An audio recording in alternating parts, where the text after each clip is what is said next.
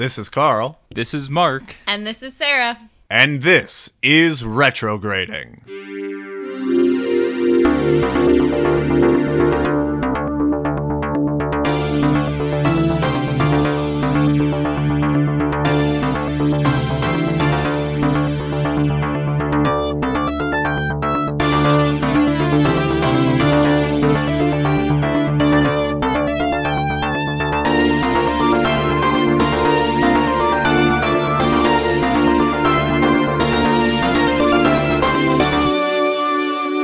Yes, this is Retrograding, the show where three 90s kids give adult looks to our favorite childhood films. This month, we are taking a look back at Babe to see if our nostalgia is warranted. I think this was Sarah's pick. It It's- was. it's been a while. Alright, so Sarah, you're going to start us off with a 60 second synopsis telling our audience the plot of Babe in one minute or less. So I'm going to pull up a timer here for you. Are you ready? Sure. And in three, two, one, go.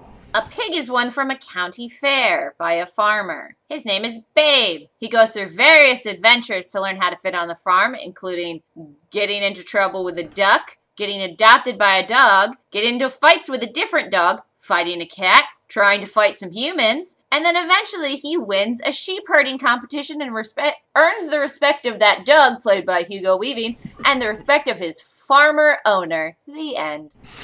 That was 30 seconds or less. Pretty great. Also, I'm pretty sure you said Doug instead of dog somewhere in there. Doug. And you said that the farmer's name was Babe. Yeah, oh, No, he- well- he's adopted by a farmer whose name is Babe. well, yes, yeah, well, com- if we could see the if we could see the commas in the sentence, it Yes. might have been clear. yes. Alrighty, let's let's get into long form. What did we see as adults that we may have missed as children? Uh, so I don't know if I even saw this as a kid. I vaguely remember it, but like, like nothing rang a bell for me. Now I saw I, this in I, had to give the big surprised gasp, but I so I know I saw this when I was younger, but apparent I I remembered basically what the plot was, and I knew what the old man's face was gonna look like. First, so I- you knew what James Cromwell looked Yep. like. So I knew who the, I knew who the actor was, and like the basically that the pig went to the farm and somehow saved them and got them money. But I couldn't, and I knew it was something about being a sheepdog. But yeah, a lot of the like other like how it was told in chapters. And Oh. had little, like I had completely forgotten about that stuff. Um, I and saw all the this in stuff with the cat and the duck and that w- weirdness. I had I remembered pretty much all of this. I just saw it through a different lens. Like, I remembered everything from Oh, wow. the thing about pig heaven and the thing about the duck trying to save his life by becoming a rooster. I remembered the thing about the dog fight. I Oh, remembered wow. the thing about the wife wanting to murder the pig for I, I dinner. forgot all about the duck rooster until he started crowing, and I said, "Oh yeah, that kind of it's kind I- of familiar," but I didn't I remember, remember it until I saw it. Sadist mice transition because I really loved mice as a child. They were one of my favorite animals. Sure, I probably would have enjoyed them as a kid. They were a little annoying as an Mhm. I remembered dog depression.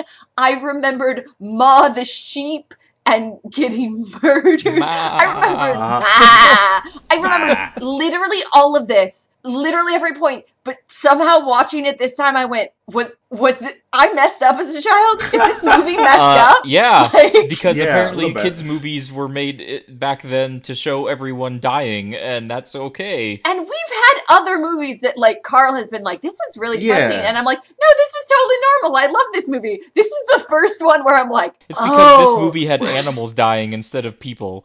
I don't know, but like this is the first one where I really like look at it and go, I love this movie as a child. I saw it in theaters. This is the first one looking back. I'm like, was there something wrong with me as a child? Was there No, I think like kids don't have the frame of reference to know what a farm is for. They just like they know the animal noises, they know the old McDonald song, but like they don't connect that animals die on a farm because that's how a farm makes money. I don't think that was really it because, like, I understood what pig heaven was. Like I knew that meant, oh, the pigs are gonna die. I just was like, I don't, I don't, because like I, I have relatives that work on farms. My my great uncle, they have a, they raise cows for for food and things like that. But I'm just like, I just. This is the first one, and it's not even the like, like this whole thing is existentially depressing Yeah. a dog goes through depression because her babies get adopted. Several animals have identity crises.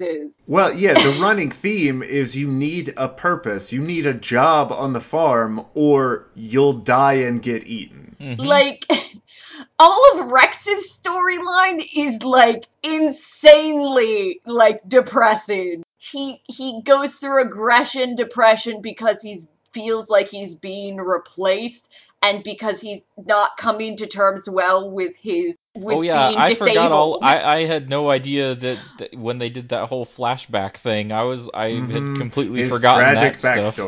Oh, I, re- I, I didn't remember. Like, I remember there was the tragedy. I didn't remember the whole thing about the sheep. I specifically, weirdly remember every time the dogs were depressed, they hid under that wagon and did the little like sad flat face.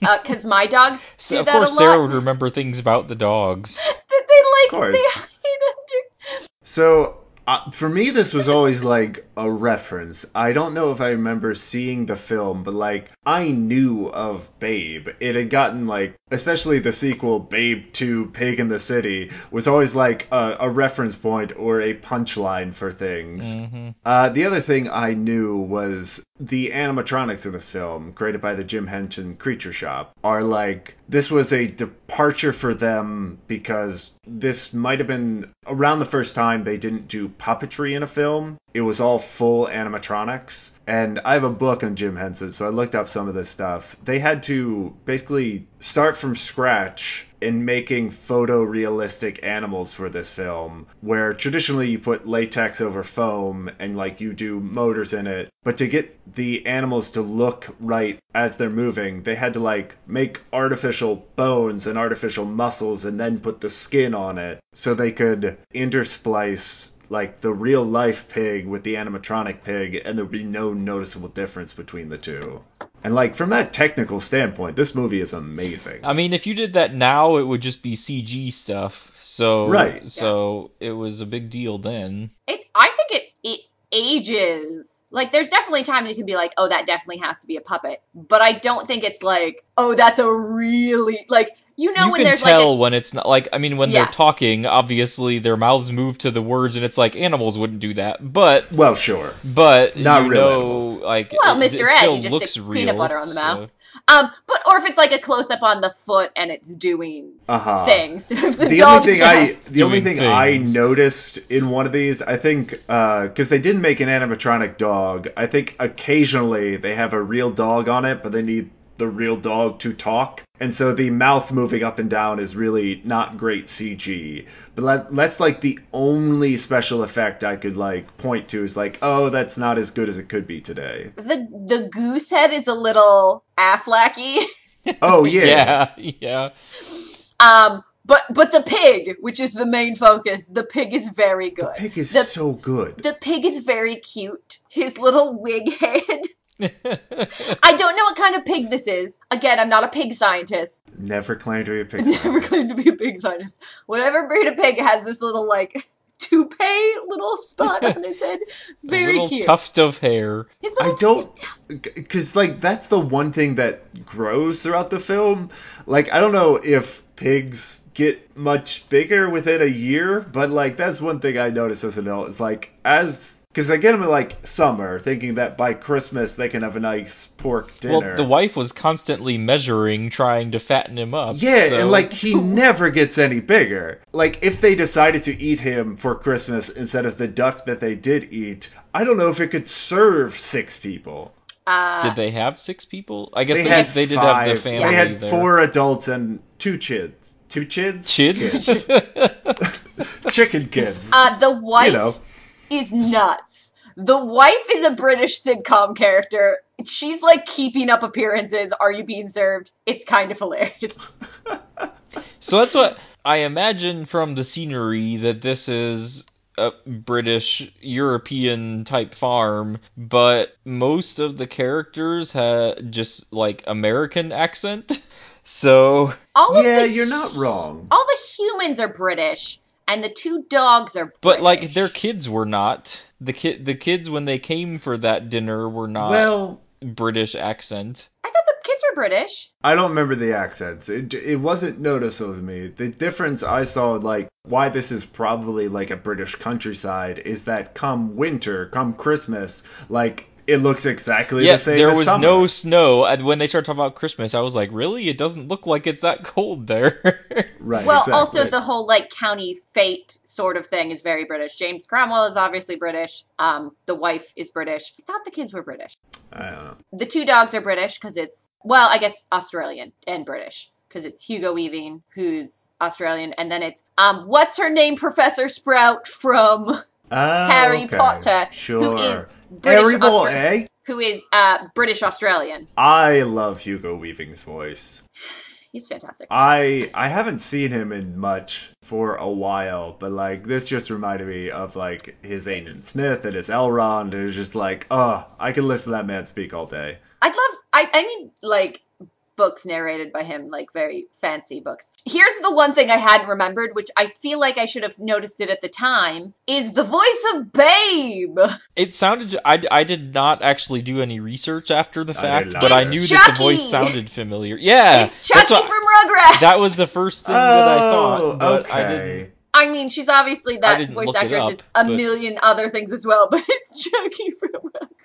And I'm like, "Oh, why did I not notice that as a child? Because it definitely is Chuckie from Rugrats. I I can see it now, but I didn't piece that together myself. Also, the weirdest thing is the the babe, the la la la la la la is it was everywhere. It was like in every commercial. I didn't realize that continued on to him continuing to sing into the Christmas Carol. I'd forgotten that part. He kept singing, and I'm like, what do you mean he keeps singing? In all the trailers, it's just the la la la. I don't remember anything about. I don't the remember trailers, this so either. that meant nothing. Sarah, to you me. may be having a fever dream. Someone will remember this. Okay. Someone will. Maybe my sister. one of our thousands of listeners. One of someone who who watched Babe when it came out, like I did, and saw it in theaters, will remember that stupid Babe like randomly humming Jingle Bells, and it starts with him just going la la la, and that is a very good impression. was this a uh, was this a Christmas movie? Hmm. I don't remember That's when it was question. released. I didn't look, but Um, I was I don't remember it being a Christmas movie, but then again, when this came out, I lived in Southern California, and seasons had no meaning to me. Oh, it, it's like COVID. Uh, Um. uh, let's see. what? Because time has no meaning. Uh, anyway. But no, this was released in August of Oh, 1995. Ooh, I was six years old. Um, I saw it in theaters. I remember I because I, asked my mother. I'm like, I feel like I saw this in theaters, and she's like, Yes, we. I saw was it in about to turn twelve. Oh, Oh, my you're an gosh, you're, old the oldest man, man. alive. Uh, was this would have seven. been what ninety five. That's the same year Toy Story came out. yeah, it's, it's the year. Wait. Oh, never mind. I was going to say it's the year my brother was born. It's It wasn't. Anyway. the 90s were a blur. I was like, I didn't think there was that big an age gap between you and your siblings. No, he was born at 93, and I was five when he was born, and so in my brain I confused 93 and 95. Okay. Anyway. Anyway, babe, uh, can we talk about? I don't know what I want to talk about now. Well, let's. So, we talked about the chapters in this because it is based upon a book. It is. And I, well, one of the interesting things I want to bring up first, uh, reading that Jim Henson book, apparently the people who bought the rights to this, they wanted to do the live action film, and they searched for years to find something that could be as photorealistic as they wanted it to be for this film. And they surprised a lot of people because this movie would have been much easier to do as animation. Mm-hmm. And I think their wait was worth it because, god dang, the animatronics are wonderful Well, this. because there were sh- like Charlotte's Web movies that were animated, and those, you know, because it's all animals, you can make them talk pretty easily as an animated movie. So it would have made sense. Yeah, and I think it was worth it because I'm looking at it, um, how much it made. It cost 30 million to make, and it made 254 million in the box office. Ooh, that is a good return. Right, which I think for an animated film would not have done as well. Like the spectacle in this really pays off. And and well, Charlotte's Web had been out for quite a while at that point. Charlotte's Web, the animated movie, was still very, very popular in the mid 90s. I mean, I still watch it probably at least once a year at that point. And so, probably coming out with Babe animated, you're still, well, why do I need to watch this if I've already got the very, Right, very exactly. classic Charlotte's Web animation? And also, I think with the fact that it's set in the British countryside, having that live scenery and having that farm Yeah, it really is a beautiful countryside. So for me, the chapters didn't work, and I I think this is a problem of adapting a book to a movie. In that, like, even though this is a children's book, I imagine it's you know somewhat of an early reader or what have you, or something a, a, an adult would read to a child as they're going to bed. It is probably a chapter book, and the thing about chapter books is you don't read them all in don't read it all in one sitting traditionally. Unless you're Sarah. right. And that's why I said traditionally, because we all know Sarah's habit with reading. Mm. It allows for like each individual chapter to have its own arc and its own denouement. And like when you finish a chapter, maybe you put it aside and you come back to the story later. Having chapters in a movie, for me, it made it feel like the film didn't have much momentum. In that, like, a chapter would start and it would have its arc and complete something, and then it would end and the screen would go blank. And I'd be like, oh, okay, that was pretty okay.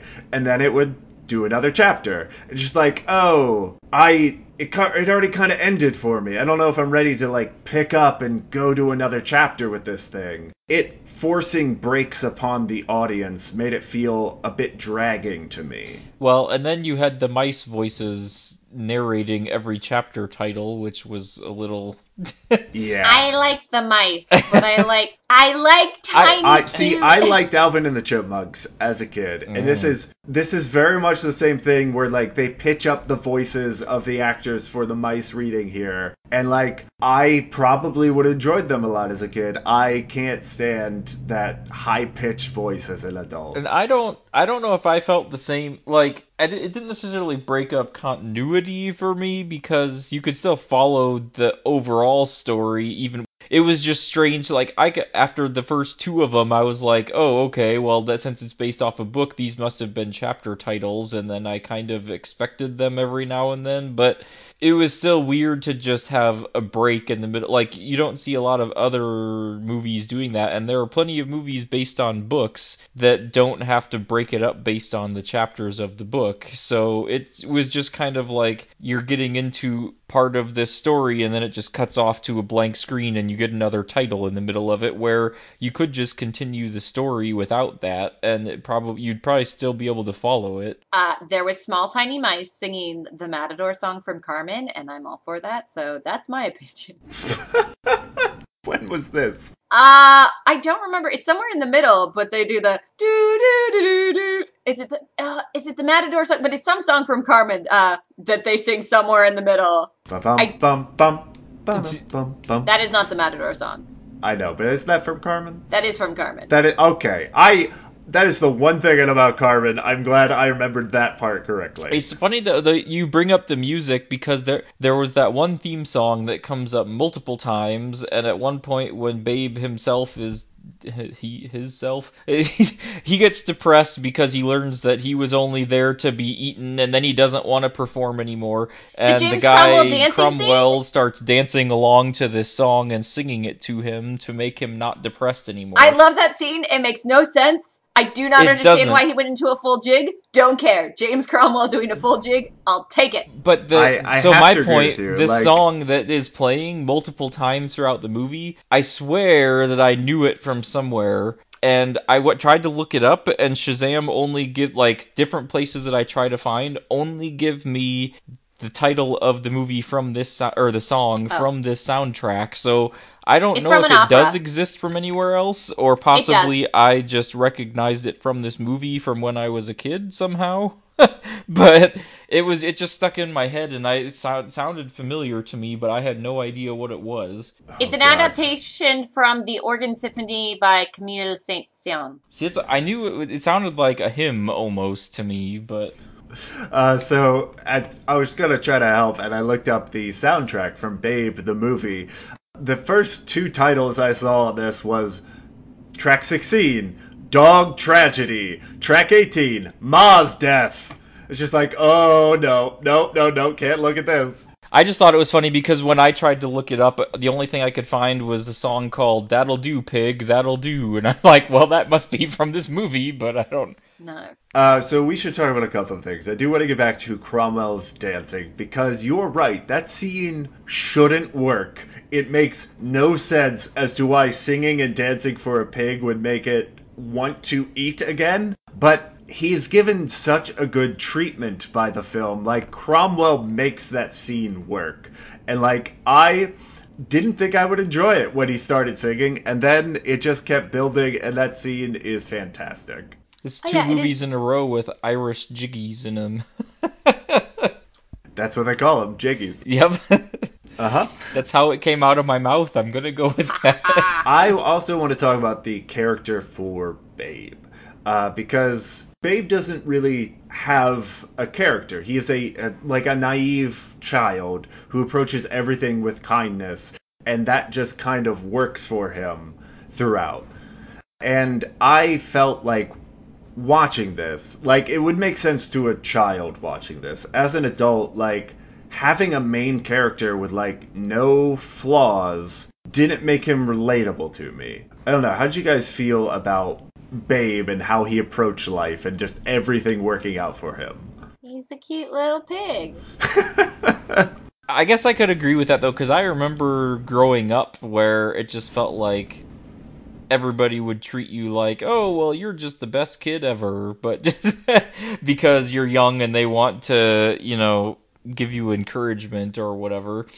So I could see that where, you know, for him everything goes right and everybody likes him no matter what he like the one time where he tries to listen to what the dogs tell him and he starts biting the sheep and they're all like, "What are you doing? We thought you were such a nice pig." And he's like, "Oh, but I am. I'm just doing what I'm supposed to do because I'm told that's the way to do it." And suddenly they all like him because he's just doing what he's told even though it's not really what he wanted to do or something. So, stuff just works out for him regardless of how he approaches it. He's like the brave little toaster, but a pig. Positive and does stuff. I, I guess that's a character that doesn't necessarily speak to me. Or like or like little. Carl hates people who are positive. No, no, no. The, the characters that oh, well, that is maybe true. Uh, but the characters that I side with are like they're the the people who um circumvent the system, or like they work. They know the tricks of the trade. They know how to like get by. Like you're you're Indiana Jones or you're Aladdin. Like I don't think very small children need Aladdins that much. Although you're you That's grew how we up end with with- with- Aladdin though. I know, but do we want the children to turn out like Carl and I? yes, like I'm great. What are you talking about? Eat really. But like just having a character who's just super positive and super nice and just everyone wants to help them because they're positive and nice. I don't know. To me, I couldn't I couldn't identify with Babe because that's not the way that I approach life, I guess. But you are a 32 year old man. Correct. I don't see a, I don't see a problem. Why wouldn't I identify with a young pig? Tell me why. Ain't nothing but a heartache. God damn it. I'm just saying, I think children should have allowed positive pig role models. All right. As opposed I- to I that wanted to get stupid, your take on it. porky I didn't- pig. To be clear, I didn't dislike Babe. I thought he was he's what he's supposed to be. Is a very sweet, innocent character. It's just that for a protagonist doesn't necessarily speak to me. The other thing that didn't speak to me in this film is this film doesn't have a very strong like villain. At times, kind of the farmer is the antagonist. At times, kind of Rex is the antagonist.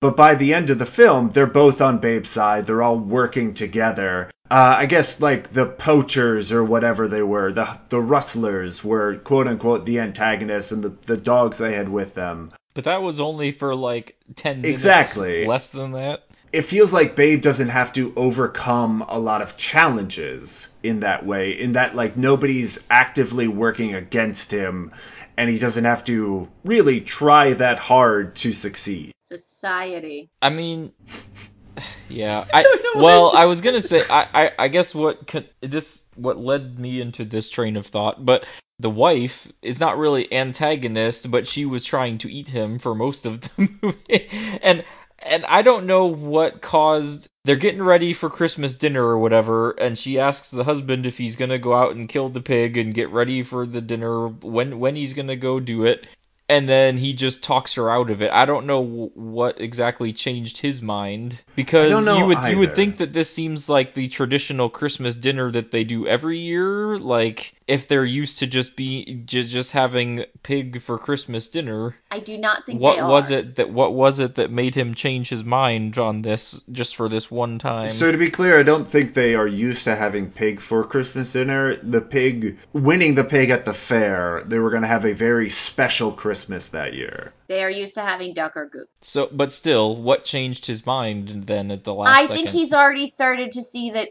Babe is a very strange pig. Even though he is- hadn't done any sheepdog work up to that point. No, yet. but he had done some weird. Had he gone in the house already? No.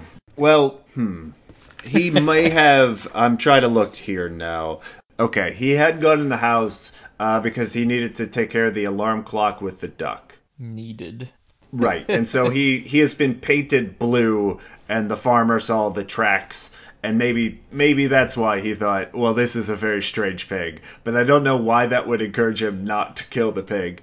Because um, he is a very strange man. Yes, he is a very strange man. Though the only thing I can think of as to why the film gives a justification that they don't eat him for Christmas dinner is he says to his wife, "It's a shame we won't get the best pork prices at the f- the fair next year." And uh, when the son-in-law, I I think the daughter is their child. Anyway, when Yes, the daughter is their child. when the son-in-law overlooks their um, their finances, he said, "Well, the farm is losing a lot of money every month. You guys are spending more than you make," which is a one-liner that never gets addressed again. Yeah. So perhaps they wanted to make money at the fair so that they could help finance the farm. Hundred I mean- percent no.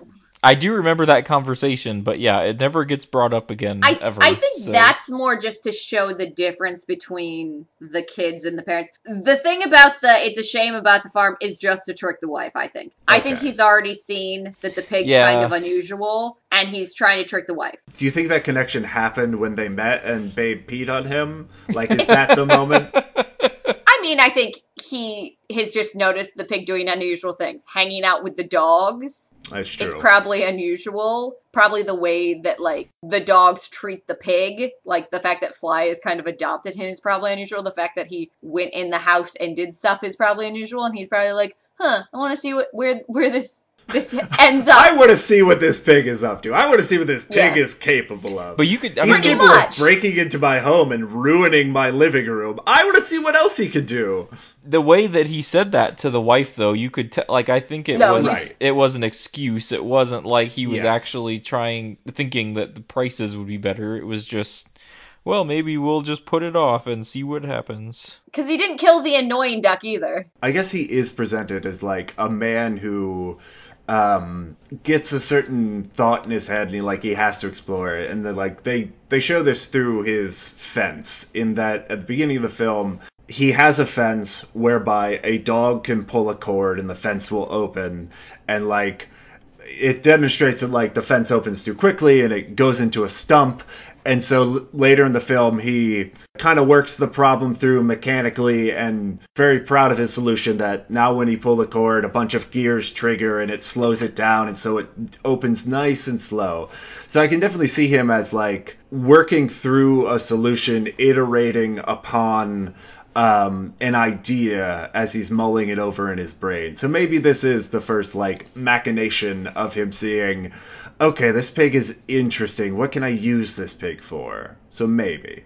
Also, I think at Christmas time, the pig was too small to be eaten for Christmas. Yeah, dinner. that that's true. I mean, the, definitely the pig was too small. So, uh, Sarah brought up a good point that I want to talk about because I think this is a very good example. Is like uh, the juxtaposition between like this family and maybe a more basically the family's watching this film of the the farmer and his uh, his children coming home for Christmas, or I guess his daughter and her family coming home for Christmas, where the people on the farm of the farmer and his wife are just in a completely different mindset than the rest of the world, which is represented by this little family, where the the kids want everything that they've seen on TV. The daughter gives them a fax machine that they have no interest in using whatsoever. And like I like the juxtaposition where these are very simple people, these are country folk who have no interest in the big city life or commercialism as we understand it. I guess uh, how did you feel about like the kids not wanting the present that uh, Cromwell gave them, even though like he spent months in that dollhouse? To me, that was a crushing moment. it kind of seems like a normal family. I I can appreciate that like you see like you were talking about how it's that idyllic idyllic landscaping and being out on the farm. Like I there are times that I would prefer that over living in a city um and I don't really even live in that big of a city where I am but it's still I feel like at this point uh, where I am, it would be good to still have technology and modern conveniences and stuff. I think I would miss that living out there, but I I can appreciate the country life, and sometimes I think I would enjoy it. But I don't know. I think I would miss some of the conveniences. Yeah, so I, I, may be mean. more on the like I I don't know. I may be more on the kid side of it, but I feel like they were just trying to be helpful. Like, hey, here's this new technology. It's a fax machine. Now we can keep in touch with each other. Which which I don't remember anybody ever having their own fax machine. The only places I've ever seen those are businesses. So I've never I I don't know what that part of it was strange to me anyway, but I think they were more popular in the 80s, like when you had the. This is even before the giant uh, cell phones. so, like, the ability to transfer, like, text in that way was, uh, you know, amazing. It was I a, br- could- I mean, like, yeah, it was a new thing. This brand new technology that you can send this to someone. you mean I could scan it at home and it'll print out at your home? Yeah, I don't know. I just don't remember anybody ever having one of those in their own house when I was growing up. Yeah, I guess uh, the the point I was trying to make is like we see the uh, the farmer working on that dollhouse uh, at the beginning of the film. Like when he gets the call that he's won Babe, he is assorting something in the dollhouse, and then when Babe breaks in, Babe knocks over the paint. The paint is to finish off the dollhouse and make it all nice and neat.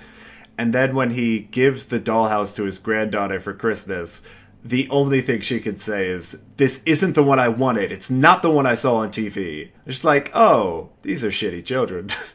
Yeah, I but now I don't have kids, but I have nieces and nephews, and I can say from experience that that's exactly the way kids would react. So- you're you're right. It's the way I would have reacted as a kid. It is a different insight as an adult that like I as an adult, somebody making something by hand for me is like, wow, that's amazing. Thank you. It made me think of this dollhouse that has been in my family for at least two generations now. Uh, that my mom played with as a kid and has traveled from house to house with us where it it takes up the full space of a uh, card table. So think like three foot by three foot dollhouse and like uh everything in it. I think somebody made it for them and like did all bunch of wiring for it so that like lights go on in the house and got a bunch of furniture for it and so I don't know. I I sided with Cromwell probably because I have that in my life as like this dollhouse has been a tradition for my family. I would just like to say that I was correct that the Carmen song that was used was the Toreador song, which Thank is the God we looked that up. which was the Yeah, bullfighter no song. So I was correct. Uh fair enough. The way that Sarah keeps up with the conversation is just amazing. I didn't have anything to add to this I don't have any nieces or nephews. I don't deal with children except at my work, and most of them I want to punch in the face because they fair. won't stop That, touching that's things and definitely a moving Sarah them. response. Well, I work in retail, but I did have something to add about Carmen and how I was correct about which song it was. Yeah, uh, so another thing I wanted to bring up is something I think Sarah's talked about already, but we can get more in depth in it. Of Dog like depression? the yeah, the emotional notes in this film because there are a lot of heavy moments in this film that like a child wouldn't necessarily pick up on, and Sarah definitely didn't.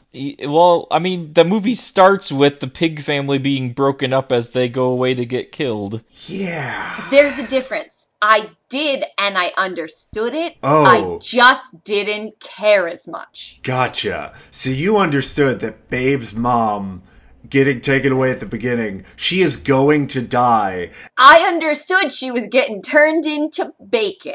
Right, right. And you felt nothing when Babe in his little kid voice said, Bye, mom, for I the mean- last time.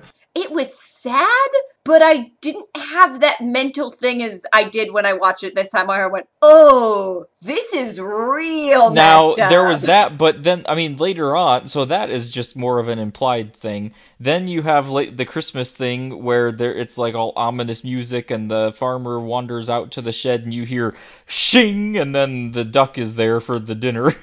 but then you see And the mom, uh, like the mother sheep, all bloodied up from a dog attacking her, and then he, Babe gets blood all over his face from trying to console her as she dies. Several animals have post traumatic stress. Right. Though the the duck one for Christmas is subverted because immediately after we see the duck on the table, the duck that we know flies into screen again. Just like, oh, that was another duck that you never met. Except I guess it was kind of his like duck girlfriend or something, maybe? I don't know. He's like, it was like Rosanna. She had a beautiful soul. Speaking of that duck, what was it? Ferdinand, Ferdinand. the duck. Yeah, the duck that crows like a uh, a rooster. He leaves at one point, and Oh, then yeah. he comes back, and I don't remember why or when he comes back. He comes back right near the end and he falls out of the sky and they don't really explain it. And I don't know if it's just because Maybe like he went south for the winter, except or maybe he just except is he was around for Christmas, so I don't know. maybe he was just really bad at trying to escape and got lost and somehow ended up back at the farm. Just flying He's in like, circles. for Well, months and months. darn.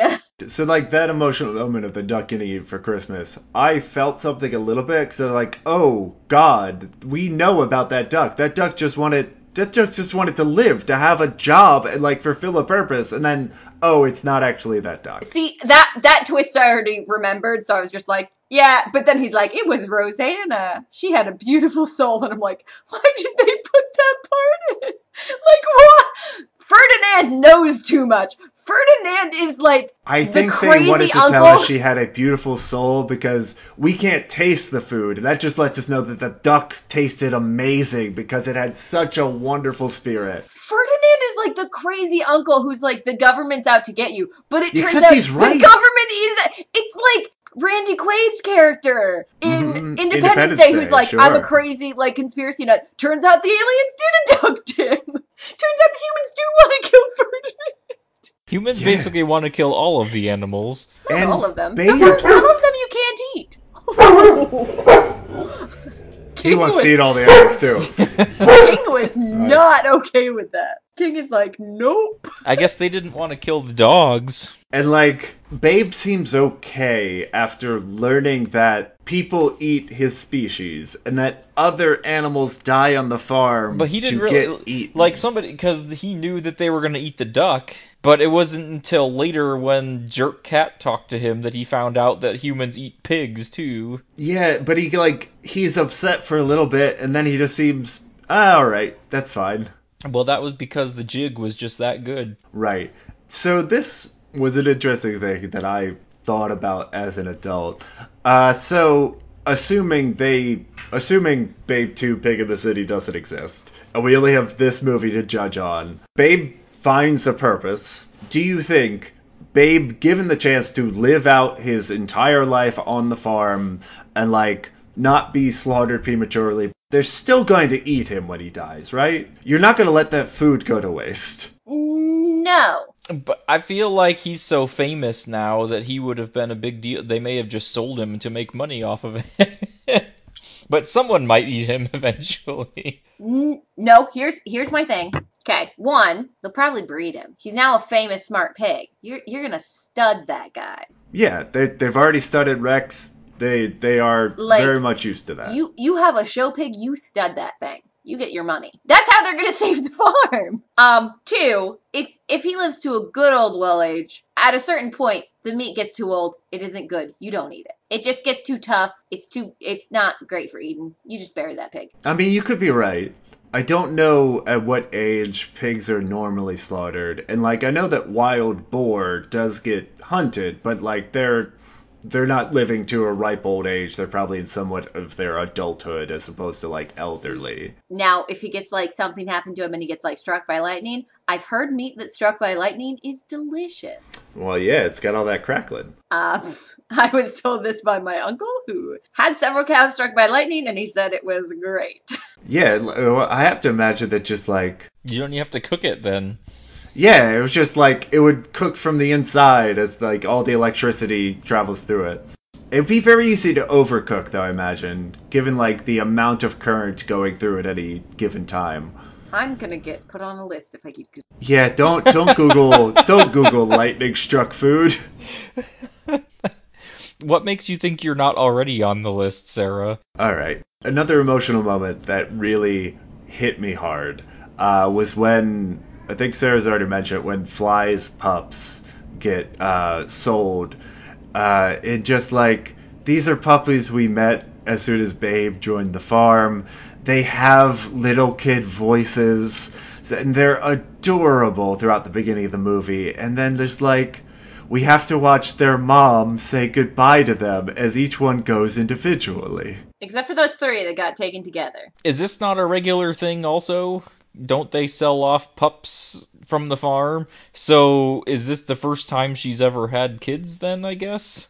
I mean, Maybe. did it say how far back that Rex's accident happened? Because if they were show dogs before then, and that accident wasn't too far back, they probably didn't breed them until they finished showing. Again, I'm not a dog scientist or a dog breeder and or shower. I just want to all of my speculations about animals in this video are strictly speculations. you believe that this is the first litter of children that Fly has ever had. I don't know. It's possible she gets depressed every time. It's possible, sh- like. I get just- that this absence of her puppies like leads that like makes her bond with Babe all the more special because he's kind of her kid that gets to stay on the farm and doesn't get sold off and she is going to try to keep him for as long as she can.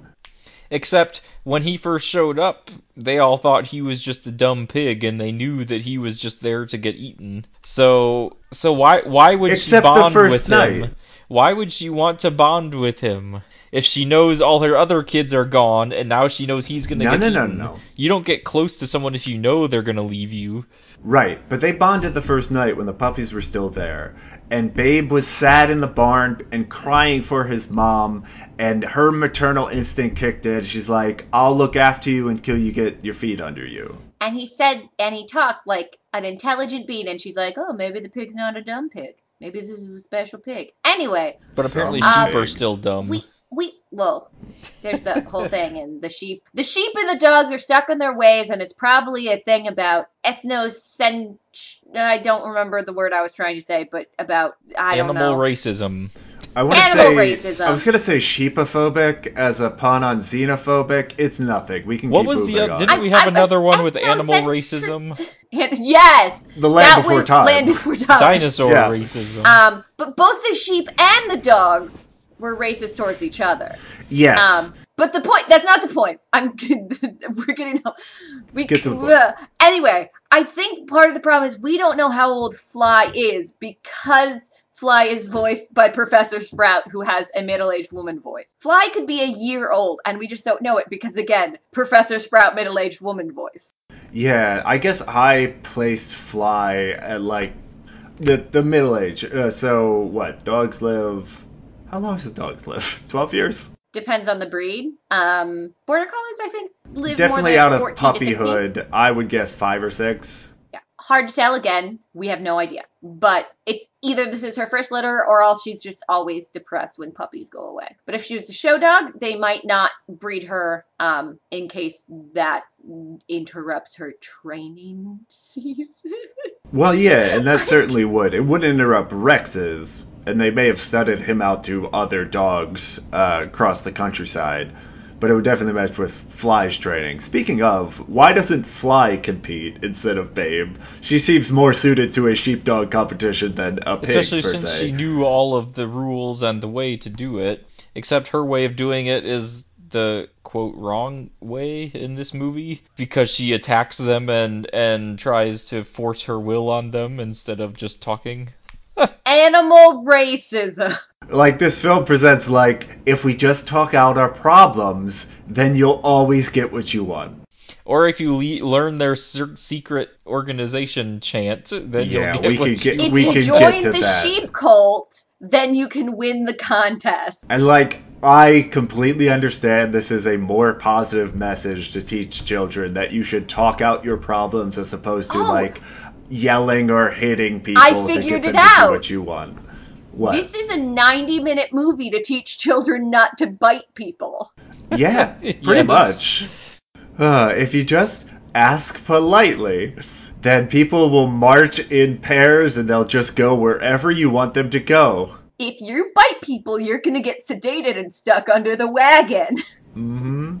Uh, so we were talking about emotional moments, and Mark had brought up Ma's death, uh, which comes at the uh, a bunch of wild dogs break in. Apparently, Which is, uh, it was a pack of wild dogs, It but is- they're all different breeds. Do wild no. dogs all come Two- together from different breeds? And They're not all different breeds. There's two long haired German Shepherds and one what looks like some sort of bully breed mutt. And I don't know why they thought two long haired German Shepherds looked like wild roaming Well, dogs. yeah, and then for most of the movie, they were ta- the sheep were talking about the wolves that attack them, and then you see these dogs, which are, I mean, wolves are dogs, but this Yeah.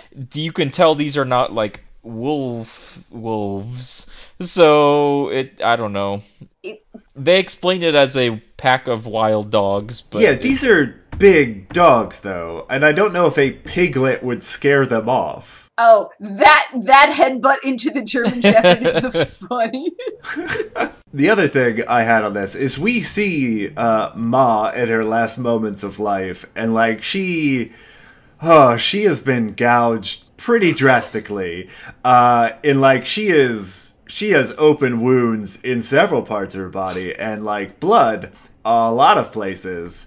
And like Babe gets a little bit of blood on his snout, and then mm-hmm. he gets blamed for killing Ma. I don't know why a sheep farmer, who presumably has been doing this job for decades, wouldn't realize that, like, a pig couldn't make these wounds. or at least have seen something similar in the past if other wolves have attacked his sheep. Right, his immediate assumption is, well, that pig's gonna die, he killed a sheep. Uh, who was it that was narrating at that point? Uh, Ma, uh, no, not Ma, uh, Sky, I think. Was talking about, well, you know the rules. Anyone that kills a sheep dies, or something. And it Maybe it was like- just once a pig gets a taste for sheep blood, they just go crazy. It's like that thing about if animals get human blood, they just become a wild animal. Um, no, I was laughing at the when you see Ma later when she's on the truck and her like tongue is sticking out. yeah. And then then Rex sees it and he's like, Maybe I didn't get as traumatized by this movie like that. Yeah, for a movie with a lot of trauma. I am It's laughing a lot. Yeah. that does not surprise me though. Traumatic movies make Sarah laugh. I am, I am a problem. Yeah, I guess we got through pretty much everything I had. I mean, we can get to the, the finale of this film. I guess we could talk about Babe's sh- uh, sheep herding technique, which is uh, honestly like if I saw this, I'd be wildly impressed. Well, he didn't really. Uh, he talks to them, and then the sheep just walk in pairs over to the circle that they're supposed to be in and he just says um if the ladies with the bows could step out of the circle thank you. If i saw this i would wonder what sort of drugs i was on. Like the dogs would have to chase them around to get certain sheep to go where they want them and he just stands there and stares at them and it's like he's hypnotizing them exactly. if you're if you can't hear him talking. If i saw this where a pig is just walking with these sheep who are moving in a very unnatural pattern for wild animals. I would assume like the pig is mind controlling them somehow. It's like it's like aliens. We now we've talked in other movies how the music makes the movie, and that scene there is like no sound at all. It's just the whole audience is just st- staring at this because they can't believe what's happening, and there is nothing until Hoggett. Yeah, I uh, think is, until he Cromwell. closes the gate with them in the in the thing at the the pen at the end, and then all of a sudden everybody erupts with cheers and clapping. So it kind of, I think it kind of makes the point. It's better to have no music because it's just because that makes the big sound at the end more impactful. So it's interesting that normally sometimes we'll talk about music making the movie, and this one it was the lack of music making it. So I think also the mu- the lack of sound here works exceptionally well. I think partially because like this sport isn't really a, a spectacle. It's not like a football game uh, where you can have like the slow motion pass and the catch in midair. Like it's just animals walking on a field. and like if I heard like really big emotional moments, I want to see something get scored, like a puck go into a net or a ball go into a various hole, depending on the sport you're playing.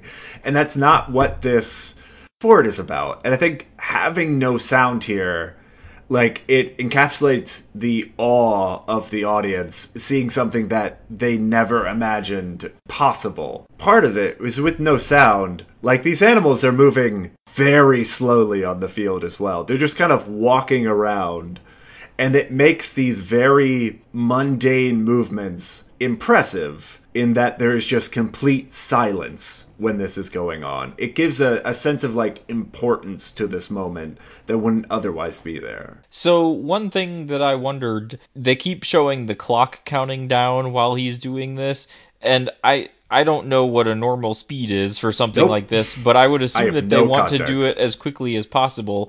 And I mean, he wastes at least a full minute at the beginning just standing there staring at them and talking before they even start moving. So I don't know. In the end, he scores perfect tens from every judge, apparently, but I thought they had explained earlier in the film how the scoring works based on how you know the sheep that you get in place and if they you get any stragglers that are not with the group. And I would assume that the timing has something to do with it. If you get it done faster you get a higher score. So it seemed to me like it was taking a really long time but maybe since he didn't have to herd them into it they just walked on their own. Maybe it ended up being faster for him but I don't know. It's something they didn't really they didn't really cover it at all or focus on it but they kept showing this clock and I was like why why why. yeah, I mean, we have no context. Like, majority of people watch this film never been to a sheep herding competition before. And so, like, we don't have context as to what is a good time or, you know, what that clock is really used for in terms of scoring. So you're right. I don't know why they they would do that except to like show that oh, time is running down. It's a literal ticking clock in a movie. It gives it a little bit of tension. And I think part of the the perfect score was that the judges have never seen anything quite like this before. And his herding technique was perfect. Oh yeah, we didn't uh, we didn't go into Rex's tragic backstory, which is another emotional moment in this film. There was a flood and things happened. The end. Rex is disabled now. Oh, it's so much worse than that. As I remember it, um, he was herding a flock, and a big storm was coming, and part of the flock was safe. Majority of the flock was fine, but a part of it wasn't. And as a sheepdog, he needed to go and save these special few. And he stayed out with them all night because they got lost in the rain and the storm. And it flooded the area. And all the sheep he went to save died. He survived, but he lost most of his hearing, Yes. which means he can't compete anymore because he can't hear the master's commands. Even though he can hear everything else people say to him throughout the entire movie. Except for the sheep at the end. Maybe animals communicate psychically. Maybe. That would explain Babe's psychic control over sheep. And where the final thing I want to talk about is the um I was going to use this as a, uh, a tagline. Not the Deus Ex Machina, but the Deus Ewe Machina. Ugh. Yeah, thank you. Where You can't use that now because you already said it. yeah, yeah, yeah. I was going to use it. I, I went with another terrible pun. To me, it's like it's an artificial thing that they inserted at the end of this movie to justify the big dramatic moment at the end. Like we didn't previously set up that every sheep ever has to follow your commands if you say this special phrase. Baa ram ewe. Uh huh. Go on. There's more of it. It's just that's- I don't know yeah, why it, just it had that never is been part. brought up before. Uh, Also, I don't remember why Rex had to go figure this out. Because Rex was faster? How far did Rex have to go? Yeah, because he had to jump on a truck to get back in time. But I, I guess I don't. They brought, you know, the whole point was that Babe being Babe was nice enough to talk to the sheep and get to know them instead of just chase them around like the dogs do. So if it was his personality that was winning them over, why did they Ah. suddenly need this secret chant in order to? because it wasn't his personality. He was able to herd the the farmer sheep because he had made friends with Ma, and Ma persuaded the rest of them. He doesn't have that in with these competition sheep because he's never met them before. So you think after this movie ends, if they try to keep using him as a sheepdog, does he have to do this chant every time in order to keep winning? And if so, is he just going to get a perfect score every time? And so no one will ever beat him. Oh yeah, yeah. I think he retires after this match. Like you're never going to get better than this perfect score, and nobody's ever going to match this score. No, no. Here's my sequel I want. They There's say, already a sequel. Is he herding Well- sheep in a city? I don't remember what happens don't to know Babe what he in the city. I remember at one point he's like in a hotel or apartment building with stairs, like this New York apartment. I don't think I ever saw that one. I don't. I only know it as a Anyway. reference. Here is the sequel I want because remember when Rex learns the thing, he gets told you can only use it if you never use it against the sheep. My thing is, here's the sequel I want. So, what happens if you use it in a way that harms a sheep? Like, what if he was to use it to get the trust of the sheep and then he starts doing like the old sheep techniques and starts like biting ankles? Like, what sort of like what is the consequence for breaking the the oath of the sheep? But you know, if you use this to get their confidence in you, Right, you would never you wouldn't need to bite them because they would Yeah. already do what you but, tell but them. what is what is the payback? Like, do you get like trampled to death by sheep? Is there some sheep god that comes down and like laser blasts you to death? What is what is the consequence for breaking the sheep oath? There isn't one. Like they're they're doing this on faith in that like Rex promised and he's on his word never to break it. Like that's it. Is like he would have to go back on his word. I want Babe 3 the revenge.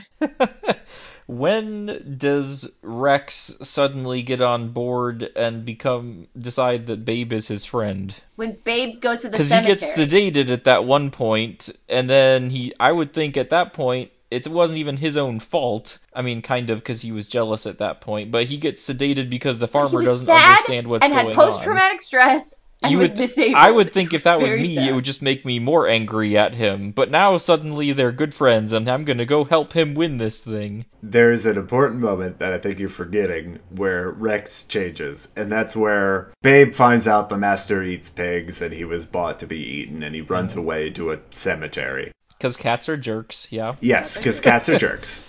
And Babe is sick, and Rex knows that Babe was going to compete, and that the master was looking forward to winning the competition. And Rex goes over to Babe is that you have to get better. The master needs you. So I think in that moment Rex Rex's loyalty to the farmer is stronger than his hatred towards Babe. So it's it's not that he wants to help Babe win, it's that he's helping the farmer right because exactly. he's loyal to him. because because the farmer was previously let down by Rex because he couldn't compete anymore. He wants to see the farmer happy, and Babe is his ticket for that. And also, Sky asks him to help find Babe. But yeah, that, there's a very touching moment where Rex gives a speech to Babe, and it's just it's all about how the master needs Babe now, and so our differences don't matter. The master needs you, and like his loyalty to the master is primary focus in his life. Huh, I liked this film up until the magic password for sheep everywhere. Oh, I thought it was till the dog makeout scene. Uh, w- the dog makeout scene is at the very end. It's after they win. I thought it was when all the mice came on introducing new chapters. well, yeah. But like I when it started to pick up momentum was when Babe started to learn how to herd sheep. Uh, and like I was on board with that. This is an interesting thing for me now. A a pig breaking through his expectations of what he's supposed to do on a farm and becoming something else. That's an interesting story as opposed to just it's a pig on a farm doing pig things. So I was on board with the story, and then like he's good at it because he's nice and he can talk, and then they they insert this artificial thing. It's like okay, now there's a secret password that'll let you do this even better. Just like uh, all right. That's kind of But out that's of kind of nowhere. what I that's what my point was. Like the the whole thing was well, I guess like you said is because he was friends with Maa and she talked the other sheep into following him, but that was the whole thing was supposed to be about how being yourself and and being nice to people rather than being the wolf and attacking them and you can still get them to do what you want or be friends whatever and now suddenly there's this secret chant that you have to know in order to convince all of the sheep to do it so I think it would have been uh, a terrible end to the movie, but funny if like Babe just went out there and fell fell on his face, just failed the competition. Farmer goes home in shame. I there are some of those movies out there too where you are rooting for somebody and then they end up losing and that's the whole lesson is you don't have to win in order to be a good person or whatever. Uh, the other part of the scene I enjoyed was the juxtaposition with the wife. The wife has left home at this point to go to some conference for yarn or jam or something. Uh, and her, she's watching it on television, doesn't know the husband is competing, definitely doesn't know the husband is competing with a pig, and like keeps trying to get her friends not to watch because she's going to be horribly embarrassed by her husband. I like uh, when he faxes in the entry form with this fancy new fax machine that he got. Um, and he's like, Well, I don't know if this is bending the rules, so I'll just name my animal Pig and see if anybody cares. and so when he shows up at the thing, they're all making announcements about. Here comes the farmer with his dog named Pig. And then they're like, wait, that's not a dog. Well, he checked. He checked everything, He did look at the rules first. and even on the entry form, it said name of entry, not name of dog. Which is not a lie either because he always just called it pig. He never even called it by a name. Mm-hmm. I was expecting when he wrote in the name that he would write down Babe, and like, to me, that wouldn't have made sense because there's no reason he should know that name. Yeah. So I'm glad he just wrote it down what he called it, which was, yeah, it's a pig. Mm-hmm. It's a pig, I'll call it a pig. You know, a lot of times when I'm talking to people, I'll just say cat. I don't really use her name very often. so, That doesn't work if you have multiple dogs. Alright, so end of the film, Babe gets his perfect score. And there's this, I think part of the reason this movie was so popular, did so well, is that it has this final moment in it. Like, that's what keeps people coming back, is they want to see this final moment again and again. Because the, the scenery here is great in that, like, it's the farmer and Babe alone on the field with, like, the crowd cheering around them and they do a special effect where like the clouds open up and there's a single beam of sunlight coming down and illuminating these two people and in the foreground on a hill we could see the two dogs together making up and making out And it's just like, and you get the, the final line of the film, which is the, the most iconic line of this film. That'll do, pig. That'll do. Well, on that note, let's go on to games.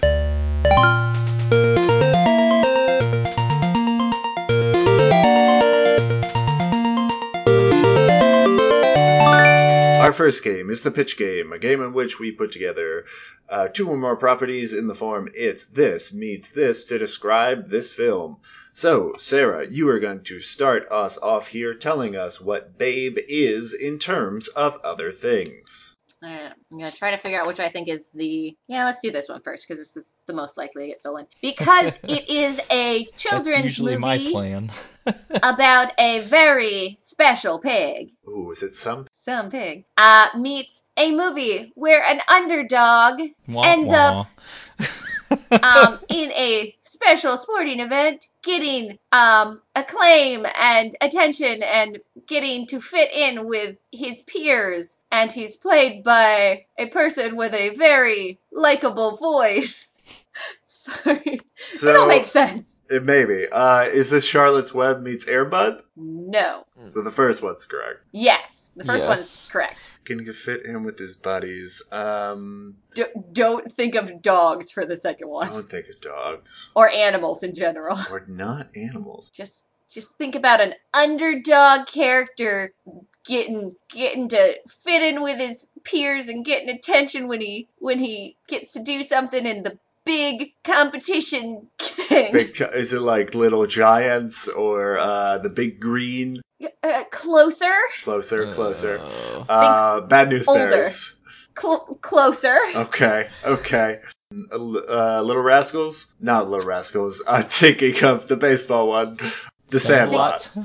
think think one person. It's one person though. It's a, um, Oh, it's a one person sport? No, it's a one person getting the getting to fit in with his oh boy. and and think of a real likable actor, just a real likable actor. That could be anybody. Just Alright, give us the sport. I think it's football. You think it's football? No, it's definitely football. Right? oh, is it is it Rudy? It is Rudy. hey, that's All I could think of is like someone really getting that like at the end of the time be like, yeah, You know, Yeah. for do for a that while I was thinking the Water Boy, but you kept saying how it was a likable actor, and I was like, Yeah. hmm, I was like, you real likable, positive guy. You you find your place. yeah. Yeah. Well, then I was thinking Tom Hanks, and I'm like, I don't remember him being in any sports All I could movie. think Tom of it Hanks like- has never played football in his life. Rudy as a pig would be Babe. Yeah, I could definitely see that. Sean Well, Astin no, it's true because he would. Uh, ridiculously he was guy. also like the runt of the team because he was Mhm. the small one that they didn't like- think could do it. yeah, you you find your place, Babe. do it. I I had actually considered using that one and did not. So All right. Well, speaking of Mark, it's just what been is a very long one? time since I've seen Rudy. let's do this one. I guess why not? I guess why not? Uh, this is a film where an orphan child is adopted by a family of another species. Uh, although the patriarch is jealous and does not approve of the new addition, the newcomer stays true to his heart and eventually proves his worth, even taking over the elder's role and winning his approval. Alrighty. Three and movies. meeting the story of a pig who was the runt of the litter, raised to be slaughtered as a Christmas feast, feels lonely in his new home, and told by the other animals that his only use is to be eaten, but is saved when his closest friend convinces the humans that he has other uses. Huh. Well, I'm still saying the second one is Charlotte's Web. Correct. Oh, okay. And I'm gonna say the first one is either The Jungle Book, Tarzan, or George of the Jungle. Well, you'll have to pick one of those. They're all the same. Could it be Tarzan? It is Because he was true to his heart. hey, They're all the I'm- same. I'm glad you picked up on that. Sarah picked up on it too. She started singing the song. she started singing Really it, singing. yes, but I was just making fun of the fact that those movies are like all the same. Well, yeah. yeah. I mean, there's like a million uh, carbon copies of like Gladiator. I mean, it's basically Ben Hur. It's basically Spartacus. It's the same thing. All right. Uh, my first one here A property set on a farm with talking animals following a pig who rises above his station, breaking the established order of the farm, gaining access to the farmer's home, and avoiding getting eaten by sacrificing others. Meats. A film with an animal playing a sport they would normally have no business playing, but doing exceptionally well. Well, that sounds like Airbud. Is that Charlotte's Web again? No, it's not Charlotte's Web. Both of those are wrong. Ah, Is it Airbud 2? yeah. It One is of a- those Airbud movies. It's uh, so this is a film I didn't expect you guys to get. It is a film I had on VHS. Is it the one with the horse? No, Nah. Oh, is it the one with the zebra? nope. It is not Racing Stripes. Huh, the, I think you have a better shot at getting the first one than the second one. Something with a pig. Yes. Uh, talking animals, sacrificing other animals, breaking established order, having a revolution. Is it Animal Farm? It is Animal Farm. Yeah. Ah! That's darn another it! one that I considered using and did not put No, down. we'll so now get to other it. people I mean, I considered I- I considered Charlotte's Web. I figured it was gonna get taken. And Yeah. like, if you think about animals on a farm, it's this, it's Animal Farm, or it's Charlotte's Web. yeah. I also did Animal Farm. The second one, think, uh, let's see, think bipedal animal, not human. Uh, Kangaroo Jack. Ooh, no, he never played a sport. Ooh. Doesn't he No. box some? Or is that in the cartoon that he That's- boxes? He, he boxes in the commercials and also in a dream sequence. In the film, he's just a kangaroo. So you may never have seen this movie, so I'll just tell you guys. Uh, so this is Animal Farm meets MVP, Most Valuable Primate. oh Yes. no! Doesn't he skateboard? No, he doesn't No. skateboard. He plays ice hockey. Yeah. Wait, which is the one where the You know, I have never Hey, seen that, but I have heard of it. I have to look up. I think skateboarding. you're thinking of the one with like the the uh, the tomboy girl with a backwards hat. That looks like a monkey. No, no, no. she has a monkey friend. And Oh, that's the one where she lives in a hotel, right? no, that's Dunston checks in. Uh, apparently, it might be MVP two. There's a second. Oh my one? god, dummy. No, why? It does sound. I, I I do recall something about a monkey that. So the one I was Skateboards, thinking but- about is not a chimpanzee. That's my fault. Uh, it was monkey trouble, is what I was thinking of, and it looks like I don't know, a capuchin or something. There is. It. It says it's called most vertical primate. Of course, of course it is. Oh boy. Oh, so I was correct. Right, that- it's the same film series, apparently. Why were there two of them? I know nothing about this film except we had it on VHS and it traveled with me my entire childhood.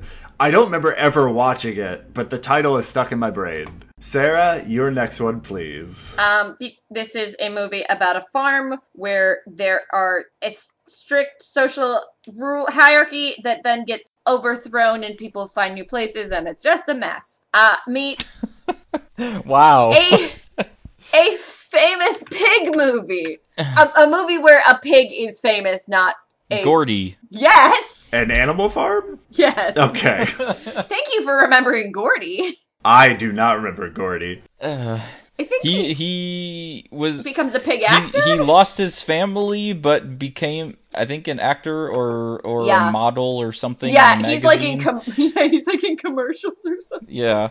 He wears a little bandana. Oh, wow. I probably would have used that if I remembered that existed.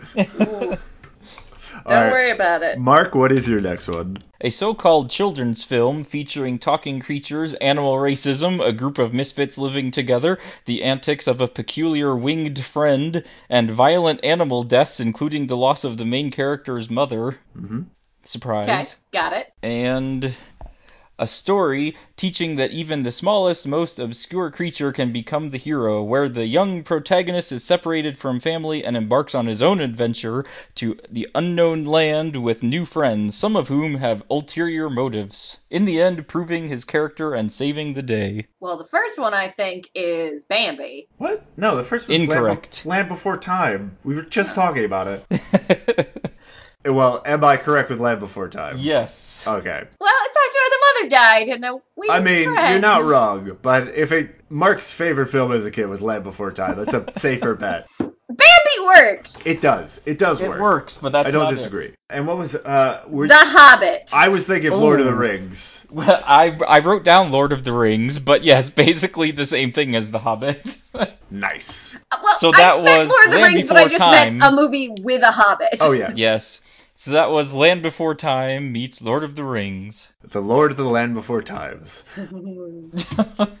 My next one here. A film where an animal new to a farm works to protect the farm's herd from rustlers, even though this animal would not normally fulfill this job, meets a film starring a photorealistic animatronic animal created by the Jim Henson's Creature Shop, where they are taken from their family at a young age and raised by a human. Is the first one Home on the Range? The first one is Home on the Range with the yodeling rustler.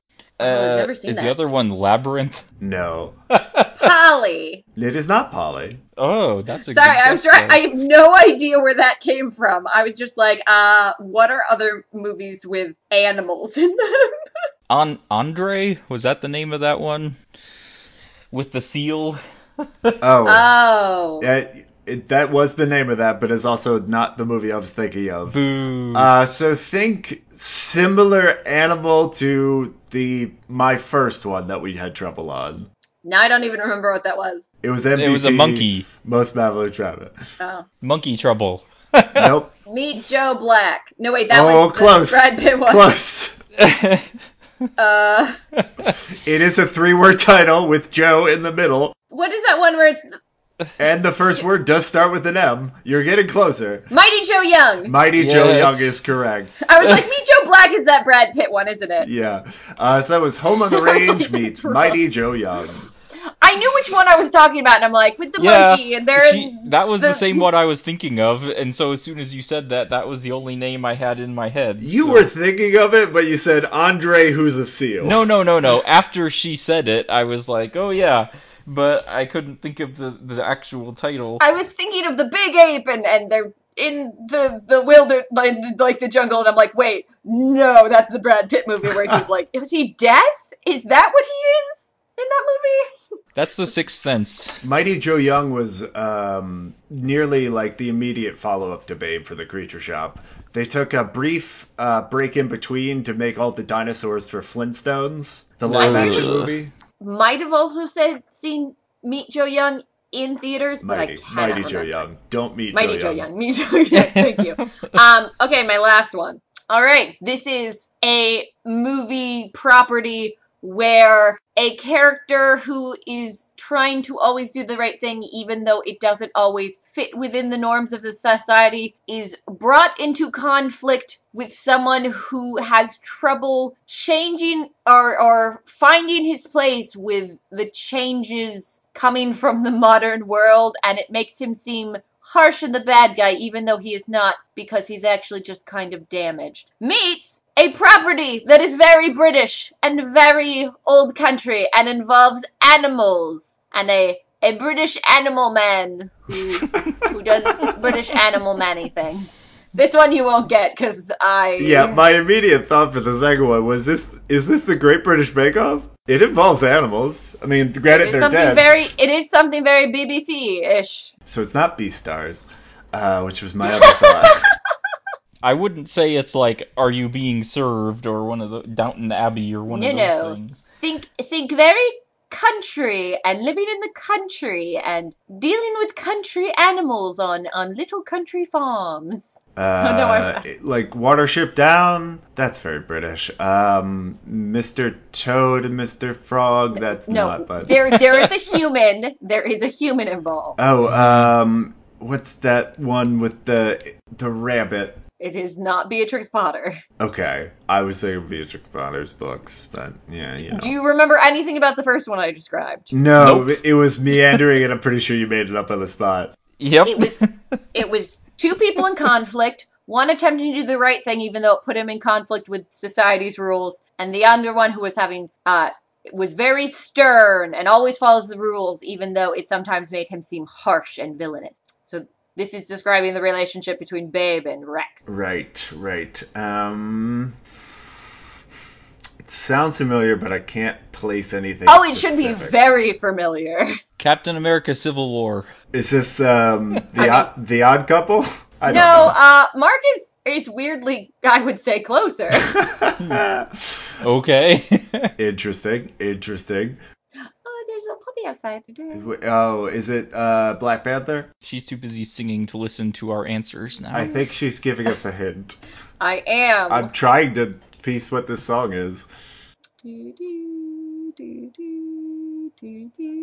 No. Oh, Well- okay, yeah, yeah. Nobody knows what that song Sure, is. sure, sure. It, you were saying it very slowly, which uh, took me a while to get. Uh, but Les Mis, Les Miserables. Yes. That's not very How, slow. how was I? I know, to but that? like, if I just hear da da da, it's just Yeah, like I mean, it's a song that you were doing in tempo correctly, but is uh, it takes a while for you to get like what the song is. Is my so Okay. Yes, Les Mis is the first one. Meets probably something you won't get. I probably won't. Do you, um, yeah, you just tell us. It's all creatures great and small. Ah, a thing I've Never maybe heard of. heard of once, but totally forgot about. It is Yep. a book series and then a TV show about a British vet in the countryside. Ah. oh, I should have guessed Rosemary and Thyme, even though it was worse and wouldn't be correct. Uh, anyway, I like Rosemary and Thyme. oh no, it's just like it, a very British show. I'm surprised that didn't come to my mind because like that is one of the most British. Anyway, Mark, you have another one, I think. Oh, I do. Um, and one of these I'm expecting that Kara will not know, but Sarah might. Uh, because it's a children's movie following the story of a poor couple living on a farm where the woman is in charge. Trying to make ends meet by making use of the animals they own, a newcomer initially stirs up trouble, and although, although he may not be the savior they wanted, he becomes the savior they need. Yeah, it's Batman. Go on. well, that's not that's not it. Wow, I should not have been taking a drink at that point. but I liked that you got the reference anyway. So uh, that meets a property involving a hi- hierarchy represented by animals, where dogs, pigs, and sheep play prominent roles. With dogs portrayed as tyrannical leaders who eventually are overthrown when pigs take their place and control the sheep. So the first one, I'm pretty sure is Chicken Run and not Batman. that is correct. it was a bird of some sort. So. Sure. Wait, do you think bats are birds? I mean, Should we talk they about fly. this? They are, ma- they are- they're mammals, mammals. yes, but they fly, so it's close enough. All right. The second one sounds very familiar, and I'm Well, the the main point is dogs, pigs, and sheep. sheep go to heaven. Um, Go to it is not a movie as such, but it does have an animated thing that goes along with it. Is this a Pink Floyd thing? It is. All right. What Pink Floyd thing is it? Is is this just the the Animals album? Correct. Okay. uh, yeah, I know. I told maybe... you Kara probably wouldn't know no. that one. I would have tried to guess two Pink Floyd albums, but I'm. I think I'm only sure on the title of one. Okay, and which one? Uh, is it The Wall? Did they do The Wall? that that is a that is one. That is- and then the other one is the the Prism one, but I don't know the name of that. and then there's the one with the lady butts with their back paintings. Okay, now I was the one taking a drink at the wrong time. okay. At least you didn't say. Uh, And there's that one with that guy on fire. Yeah, there's that one too. Um, so I guess, um, so that was Chicken Run meets Pink Floyd Animals album. All right.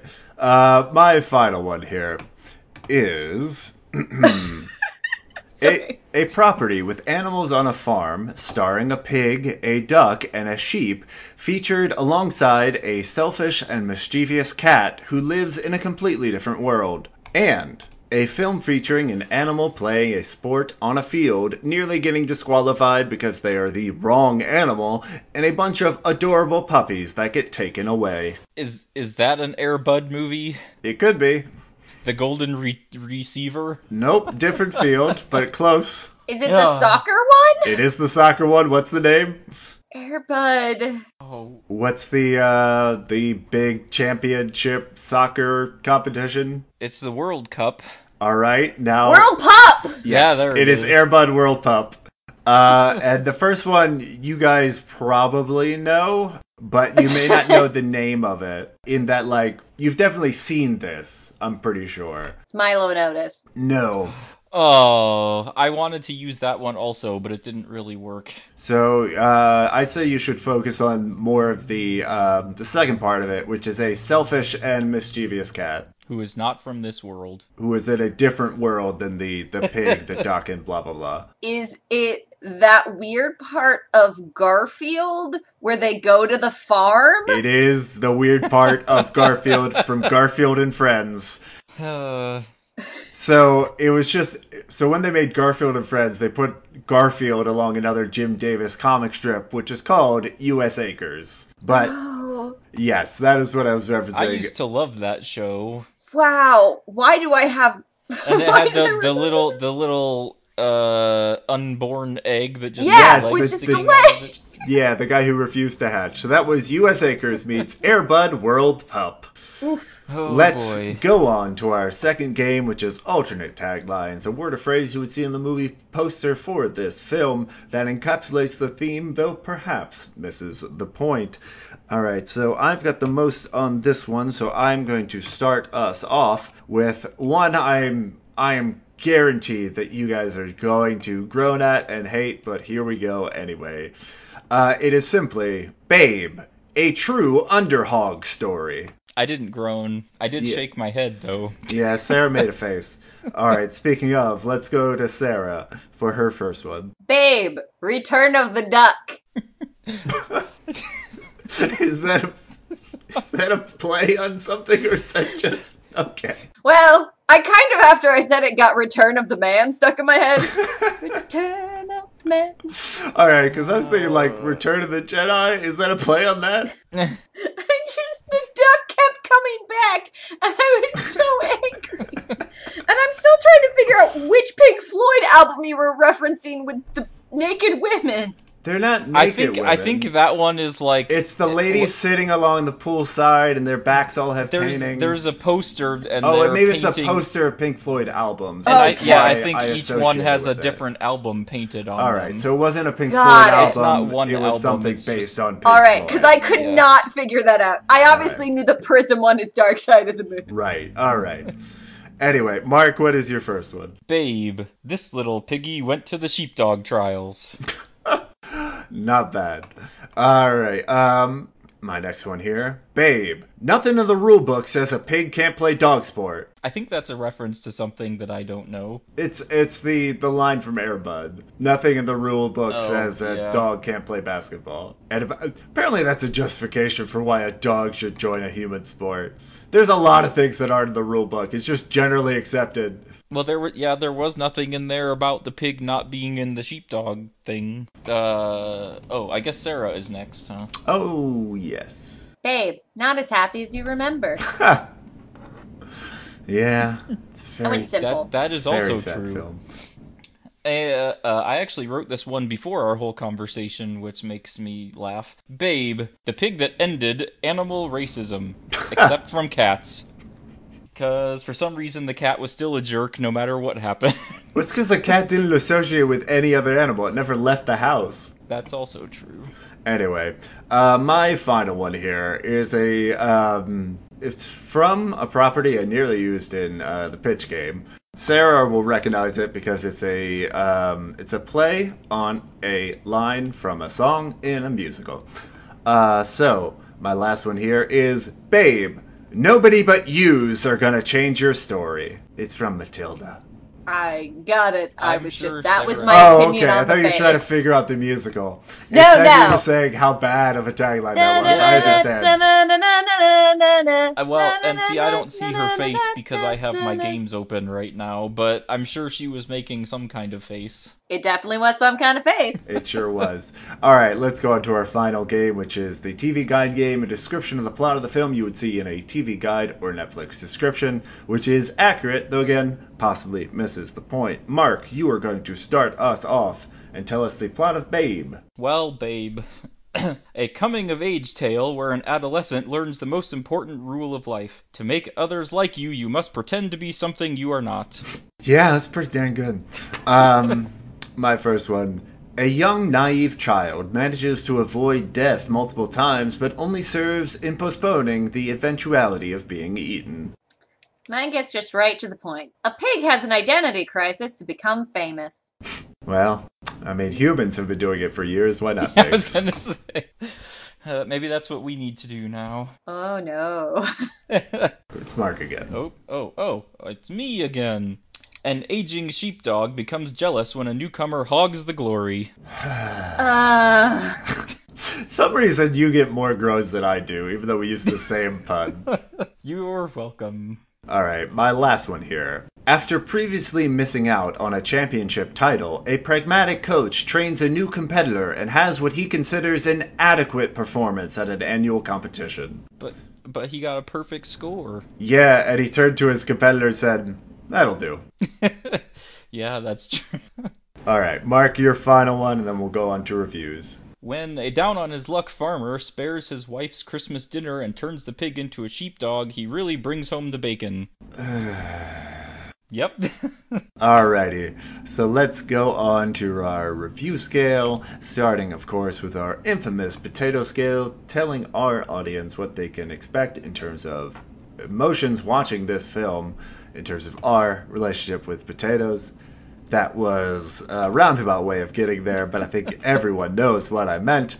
Anyway, anybody is welcome to start while I look up the scale and decide my reviews. I want to go with black potato for troubling issues. I think we talked about all of those. It's got a lot of depression. Everyone's depressed. Gold potatoes, because you get your like underdog champion moment at the end. And then I'm gonna give it a steak and shake because I like this movie. Even in spite of all of that, it's not. Sorry, hiccups. Not my favorite, but I still enjoyed it, and I think it's fun and pretty. And James Cromwell dancing. Good. there you go. There's my potatoes. potatoes involve James Cromwell, the most famous potato.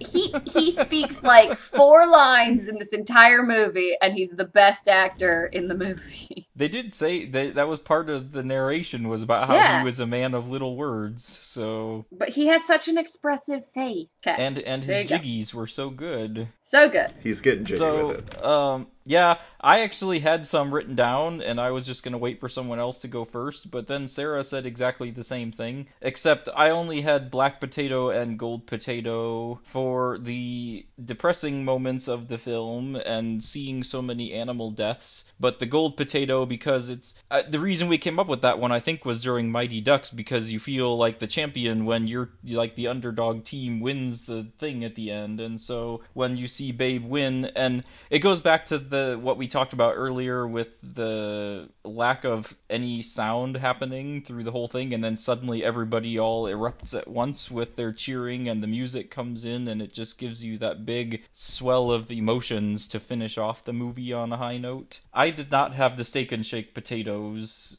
um but black and gold i think Yeah, I'm gonna go uh, right along with you guys. I swear I'm not just stealing your ratings. This is how I actually You feel sure? independently of all of you. Uh, but yes, I think Gold Potatoes is completely accurate. Like the the final competition is this is getting such a good treatment by the film. You can't help but be proud of Babe at the end of it, even though like he doesn't do a lot of the work himself. He is still like you're happy that this pig who's only been nice throughout the entire film gets his moment in well literally in the sun. Uh, but yeah, you're thrilled that he um, wins the competition both for him and for the farmer at the end of the film. I'm not gonna go black potatoes because we also have on a scale blue potatoes. Uh, who says it's an adult downer, uh, which I think that's an important distinction because I don't think kids would pick up on these these big dramatic moments because mainly they're not happening to Babe. I think kids watching this would side with Babe and everything works out for Babe. The other characters aren't nearly as important and even like the big death things, I don't know if a, a kid would necessarily pick up on that. I mean seeing the the the mother sheep all full of Yeah, blood that's- and that's dying the- on screen. That's the one that maybe not great for kids, but like they mentioned in passing that like Babe's family died. And like, because it's mentioned in passing, a kid just wouldn't pick up that his mom and all of his brothers and sisters are dead now. And seeing the duck get chopped up like off screen, you don't even see it. You just Right. And even at, So- at Christmas dinner, they're eating duck, but it's not a duck that we've met before. And so, like, they maybe wouldn't care so much about that. All right. And my His final siblings potato. are probably aren't dead yet. His siblings probably aren't completely dead yet. They're probably not fat enough. I don't know. If they if they got sold if to he was families. the runt, they could have grown faster. It's true. Uh, and yeah, my final one I wrote down was uh, Tater Tots. I think this this film definitely has good messages for children, and I think children would enjoy it. Like especially the mice and like the chapters. I think the the starting and stopping again. I think for me as an adult made the momentum kind of broken up and didn't play as long. I think for a child that may be more important in that like having that moment where you see the chapter thing might bring their attention back into the film as opposed to like separating it. Like they need something to catch their attention and bring them back in, and a start of a new chapter might do that for them. Uh, so, anyways, total together, I think I've got tater tots made of gold and blue potatoes. Alrighty, so let's go on to our second review scale, which is a more traditional 0 to 10 scale, telling our audience should they go back and watch this film. I remember thinking to myself, I don't have kids currently, no children in my house, and until I do, I don't really know that I would ever go back and watch this again. So, I for the things that we've talked about, it is actually a good movie. Um and you get those that, you know, you want the babe babe to win at the end and if you you can stay, I don't you can stay in the movie like like it it keeps you into the story and you want them to win in the end. But for me, it wasn't something that I'm going to go back and rewatch all of the time and and so I I think as with everything that I say, almost every review, if you've never seen it, it's worth watching. Sure. if if you have seen it before, it may not necessarily be worth going back to unless you want that nostalgia and and uh, comparing your opinion to ours. So so I gave this one a five point seven five. Okay. Uh, it's higher than the middle of the road, and based on again some of the ones we've already rated, it falls kind of in that range for me.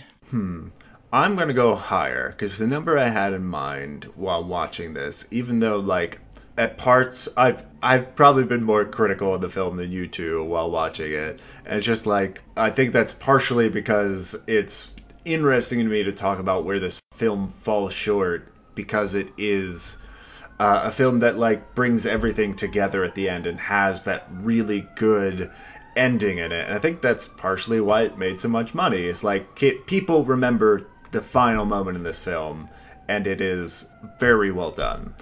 Um, and so what I had in the back of my mind is like I'm thinking an eight for this film. Uh, I think if it was animated, it could have certainly gone lower. I think part of that score is also the amazing technical accomplishments of this, uh, in that they can intersplice real animals with animatronics, and there's really no difference between them. Uh, I certainly couldn't tell most of the time what I was looking at, and I think that in and of itself is incredible. And this film has some very good moments in it as well. I give it an eight and a half. I have no reasons. I just like it. It makes me happy. I was waiting for Sarah to be like, I give this movie a 12. Yes. So, Sarah, I was expecting. Normally, what happens is when I say, like, let's go into our second review scale, you shout out a rating at the very beginning, give no justification, and then me and Mark go. I was so expecting you to do that this time. And, like, I did already have a number written down, Okay. but I just wanted to see. Um, no, but I think it, it doesn't beat out the Muppet. But I think if it came on TV, I would probably stay and watch it. I think it's it it has some depressing stuff, but on the scale of like like totally happy normal to like I don't know watership down levels of like mess up your childhood. It's somewhere in the middle. Like just has enough like normal depressing human stuff that like let's get used to children having It's- to live in the it's human just world. funny that you th- because like I think I would probably well, and I haven't seen it in forever, but I feel like I would watch a Watership Down thing before I would watch this one again. So that's uh, interesting. yes, but Watership Down, I would say, is definitely more uh, mentally scarring to children. There's definitely a lot more murder bunnies in Watership Down. So, like, Yeah, I this film had very just, like, little murder bunnies. I didn't see as one. much as it's like depressing, it's all like this is normal, like human emotion, as opposed to like very rarely in your life are you gonna like get chased out of your home and like get murdered by like everything. Um, whereas like you may lose ties with members of your family and get depressed or have something bad happen to your health and have to relearn how to live your life and be depressed or I don't know, find out. I mean, you're not gonna find out that humans are gonna eat you, but Sure. like I mean, find out you hopefully. don't you might fit in. find out you have to go to a new place and that you don't quite fit in. Like th- those are normal human emotions that's supposed to again murder bunnies. and death is like the biggest emotional moments this deals with is death and like that's Yeah. a human thing that happens like people uh, in my family died when i was a child and like maybe it's important for children to see how to deal with that in some of the properties that they see It's one of they talk about with Bambi with the mother dying and they're like, why does it just go on so quickly? And, and they talk about why they did that in the movies because because that's how it happens. Life just goes on. yeah it's sudden it's horrible and then the next day happens and you need to keep moving on. And and that was when they talk about in different Disney stuff that that was something that they did for that movie. And and I think it's these human emotions and human situations put into situations with animals but it it's more getting kids used to human emotions as opposed to like you're not going to get eaten by a T-Rex is something that's going to like things that were like traumatizing to me as a child were like scenes with creepy T-Rexes or like the demon monster from Fantasia or like the air conditioner like melting down in Brave Little Toast. Why did you give me that face when I talked about the demon monster from Fantasia? That's a terrifying scene. I mean, it's just music playing with a guy throwing fireballs at fantasy creatures. It's terrifying to me. Um, like that stuff scared me, but it's like, oh, someone died. And I'm like, yeah, that's that's life. People die. People get depressed. Yeah, from what I learned from films as a kid, I thought I was gonna have to deal with quicksand a lot more as an adult. Has not come up yet. You, you got to but if you do, surface area. Yeah, yeah, you, got a you gotta lay flat. You got a starfish. All right. There's our trip. There's our tip for you today. Anyway, eight and a half. Yes. All right. So that's going to close out our review scale. Uh, Sarah, can you tell our audience where they can find us online if they choose to do so? Never. uh, you can find us on Facebook at Retrograding Podcast. You can find each other. Just a second, I'm gonna see. No, I'm not. Sorry. You, you can find each other at uh, Retrograding Party Line. Our website is retrograding.fireside.fm, and our music was done by Dominique Barnes. Who continues to be great. All right. Uh, so our final segment, as always, is guys. I learned something today, where I tell our audience something I gleaned from watching this film and can take into their own personal lives and mull over for a month until our next episode comes out. And so the lesson I took from this, or I should say, guys, I learned something today is that you should find a purpose for your life or life will eat you up. Um, and that's not great. I know it. But that's going to close out this episode of Retrograding. We will catch you guys next time.